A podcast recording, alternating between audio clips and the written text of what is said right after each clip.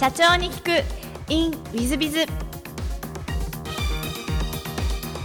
本日の社長に聞く in WizBiz はモノアイテクノロジー株式会社代表取締役社長本城義太郎様でいらっしゃいます。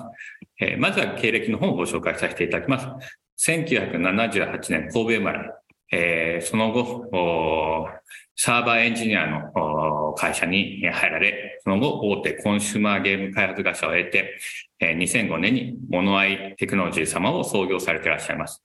そして2022年には東証グロース市場に上場している上場企業の社長様でいらっしゃいます。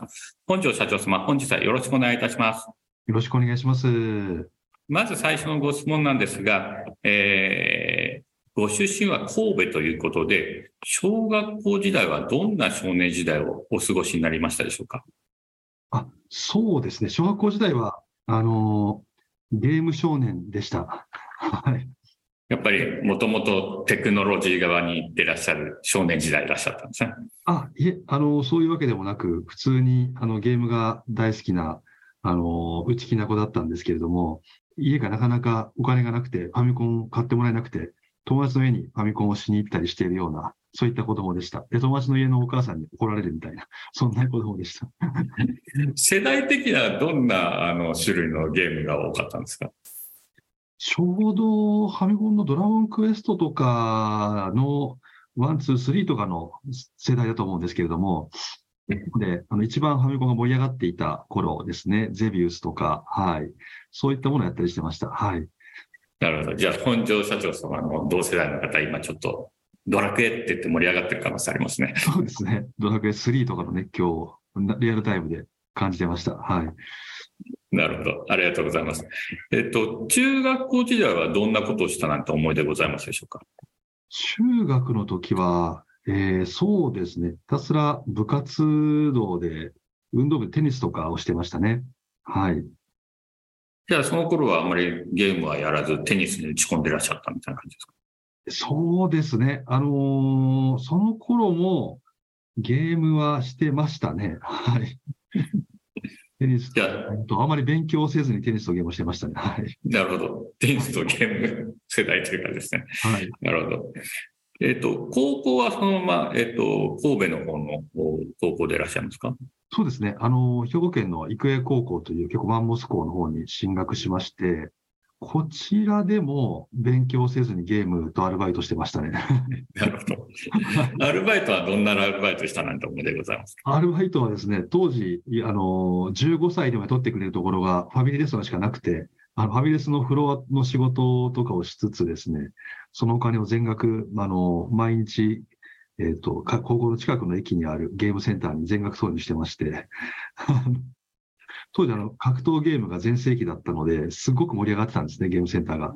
それをリアルタイムで体験してました。なるほど。本当にゲーム好きでいらっしゃるんですね。そうですね。はい。なるほど、ありがとう。部活は入られていらっしゃるの？部活はですね、文芸部と言いながら、部室にでゲームだけをする部に入ってました。が、基本的にはもう速攻帰宅してゲームセンターに行くっていう感じでしたね。なるほど。ありがとうございます。はい、大学はどちらにご進学なさっていらっしゃいますでしょうか？大学、大阪工業大学という大阪の方の大学に行ってました。はい。なるほど。大阪工業大学にお進みになった理由というのは何かございましたでしょうか？ここはですね、まず当時、高校の進学を決めるときに、ゲームを作りたいなっていう思いはあったんですけれども、プログラムを書く人になるのか、デザインをする人になるのかっていうところで結構悩んだんですけれども、新聞を配りながら学費稼ぎながら行かなきゃいけない状況だったんですけれども、新聞の小学生の新聞社が、美大や芸大はなぜか援助してくれないという謎のルールがありまして、で、じゃあ、プログラムになるかと。いうところで、就職先にカプコンとかあったので、ここかなと思って入ったというところでしたね。はい。なるほど。ありがとうございます。新聞配達を結構やってらっしゃったんですか？結局大学は1年間で中退したので、1年間だけやってましたね。はい。なるほど。なんか大阪工業大学時代の思い出は、じゃあ新聞配達ばっかりですか？そうですね。コンピューターサークルに入って、すごくギークな先輩たちと一緒に、ちょっとプログラムしたり、ゲームしたりっていう、割と楽しい思い出があります。はい。なるほど。で、ご中退なさったのは、やっぱり経済的な理由とかそういう感じですか？そうですね。学部がですね、電子工学部っていうところだったんですけれども、今だったらわかるんですけど、プログラマーになりたくて入ったんですけど、このハードウェア系の学部だったんですね。IC とか LSI とかの。これ間違ったなと思ってですね。で、こう自分で学費払いながら、このまま入り続けるのもなというところで、独学でやろうということで、退学することにしたんですけれども、その直後に情報工学部ができてですね、もうちょっと遅ければいけたのになみたいな感じではありました。はい。なるほど、ありがとうございます。はい。出退後は就職でいらっしゃいますか？1年間、その新聞小学生をこう辞めますっていう話をしに行ったらですね、新聞社に。じゃあこう引き止め役の人がいるんですけど、その当時その引き止め役の方が、僕は日中へ逆転していたので、間違った日にちに行ってしまって、1日前に行ってしまってですね、引き止め役の方がいなくて、その上司の方が出てきてですね、で、その方がOB で、そのプログラマー探している会社があるから受けてみたらって言ってくれて、それでたまたま引き止められずに、そのまま、プログラマーとして19で就職をするという形になりました。はい。なるほど。じゃあ、今でIT エンジニア、プログラマーとしてご就職なさってるという感じですね。そうですね。はい。なるほど。で、そちらの会社での思い出なんでございますでしょうか？そこは、工場の入職管理システムとかを作る会社だったんですけれども、本当に10人以下のちっちゃい会社で、で、そこでいろいろと、その、プログラムを教えてもらいながら、仕事をしていたんですが、当時は今考えると本当に意識の低いダメな新入社員な感じで、ずっと会社の休み時間もオンラインゲーム、当時オンラインゲームは終わってたんですけれども、休み時間の瞬間にオンラインゲームを立ち上げて、1時間終わったらまたどっちみたいな。で、こう、定時まで仕事仕上げて、定時速攻帰ってまた家でゲームするみたいな、そういうダメな社員をしてましたが、一応仕事の成績だけは良かったです。はい。それはやっぱりもともとゲームがお得意なのと頭がよろしいのと両方からこう仕事ができたって感じでいらっしゃいますか？いや、そうですね。プログラミングだけは集中ができたというところで、そこだけはすごい得意だったんですね。はい。じゃあやっぱ向いていらっしゃるご紹介。そうですね。向いてたんでしょうね。はい。なるほど。ありがとうございます。そこは何年ぐらいいらっしゃったんですか？そこも実は1年で辞めまして、というのも。本当はゲーム作りがしたかったので、プログラムだったんですけれども、システム系だったというところで、あとは使っている言語も比較的高級言語というか、ゲームに使われるようなハードウェアに近いような言語ではなかったところで、ちょっとこれ勉強になりづらいなと思ってですね、ゲームのプログラミング勉強したいんですっていうふうに言って、退職させていただいて、それから2、3年フリーランスのプログラマーをしてました。はい。じゃあ、個人事業主としてフリーランスでエンジニアをやってたってことですか？そうですね。大学の先輩がそういう働き方をされている方がいて、その方と一緒に最初はやらせていただいていて、で、後半は自分でこう仕事を取ったりとかしながら、何でもプログラムをやってましたね。はい。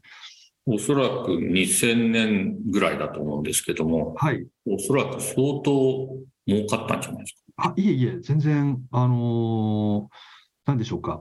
フリーランサーだと皆さん、ご存知だと思うんですけれども、フリーのプログラマーに来る仕事って、結局、大手が断ったり炎上したりして、手がつけられなくなった案件ばっかり来るっていうところで、火消しばっかりやってましたね。すごい鍛えられましたけど。はい。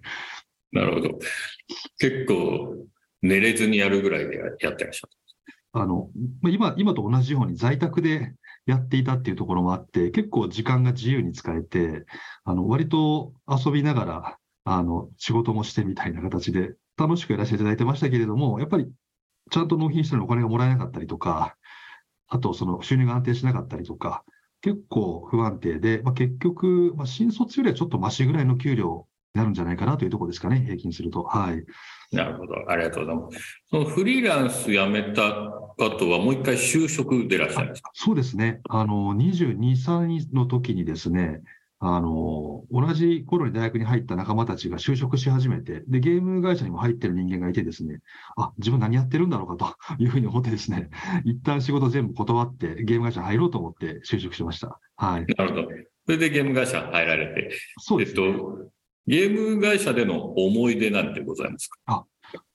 京都の方のゲームの開発会社にアルバイトで入らせていただいたんですけれども、すごくドーンと任せてくれる会社で、いろんなプロジェクトに関わらせていただいたり、あと大きなタイトルも関わっていて、当時関わった中で思い出深いのが、バイオハザードのゼロというタイトルに関わらせていただいて、そこで本当にカプコンの優秀なスタッフたちと一緒にお仕事できたっていうところはすごく自分の中で、あ、ゲームってこんなスピード感で、こんな勢いで作られるんだなってすごい勉強になりましたね。なるほど、ありがとうございます。で、2005年にモノアイ様を創業されてらっしゃるんですが、はい、創業するに至った経緯なんてございますでしょうか。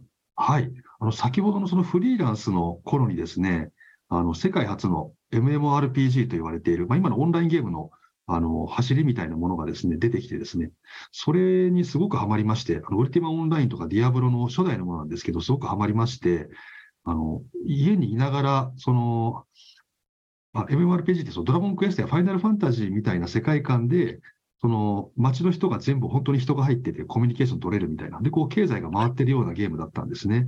冒険者になってもいいし、宿屋さんになってもいいし、狩人になってもいいし、料理さんになってもいいしみたいな。お互いリソースを融通し合わないと回らないので、ちゃんと経済が回ってたんですね。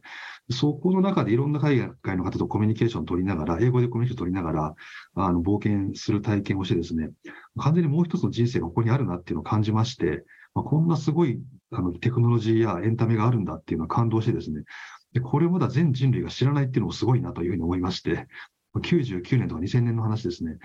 で、こういうのを作りたいなと思いながらゲーム会社に入ってですね、で、当時日本のゲーム会社はですね、国内のゲームって、プレイステーションの2とか3とか Wii とか DS とかで、オンラインゲームじゃなくてパッケージを販売するものばかりだったんですね。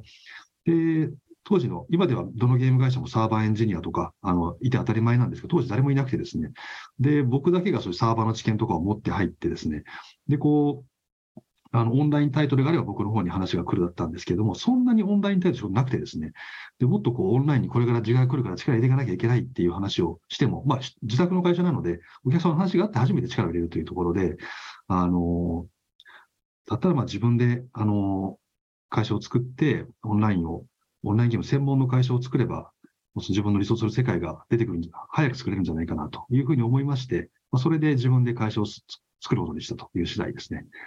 なるほど。創業するときに怖さとかそういうのはなかったですね。そうですね。もともとフリーランスでやっていましたので、仕事を交渉してもらってきて、自分で収めてっていうところの流れは、理解していたつもりでして、で、あとは、フリー時代に一人でやったがためにですね、何か仕事するときに一番下流の仕事しか来ないっていうところがあったので、今度はちゃんと最上流というか、一番企画から全部自分たちでやれるような組織を作ろうと思って始めたというところです。最初は組織化して始めたというところが違いましたね。はい。なるほど。じゃあもう、前に学んできたことをそのまま活かして創業と、そんな感じでいらっしゃいますね。そうですね。創業前は、全くもうやろうと決めて1年半ぐらい準備したんですけれども、その間はずっとそれまではプログラムの技術書とかを毎月何冊か買ってきてたんですけど、いきなり営業とか経営とか経理とか財務とかの方に切り替えて、1年半ぐらいひたすらそこの知識を頭に入れてから会社を作りました。じゃあ結構勉強して知識入れて準備してからの創業でいらっしゃるんです。そうですね。情報から入るタイプかもしれません。いや、ご優秀でいらっしゃると思うんですけども。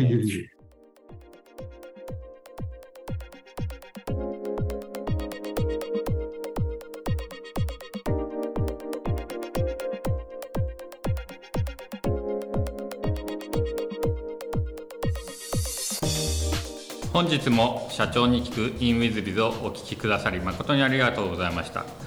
この番組は2017年1月から毎週配信を続けております。これまでにたくさんの成功社長、成功経営者のインタビューをお届けしてまいりました。その内容はすべてテキスト化いたしまして、私ども WizBiz が運営するウェブサイト経営ノートでも閲覧いただけるようにしております。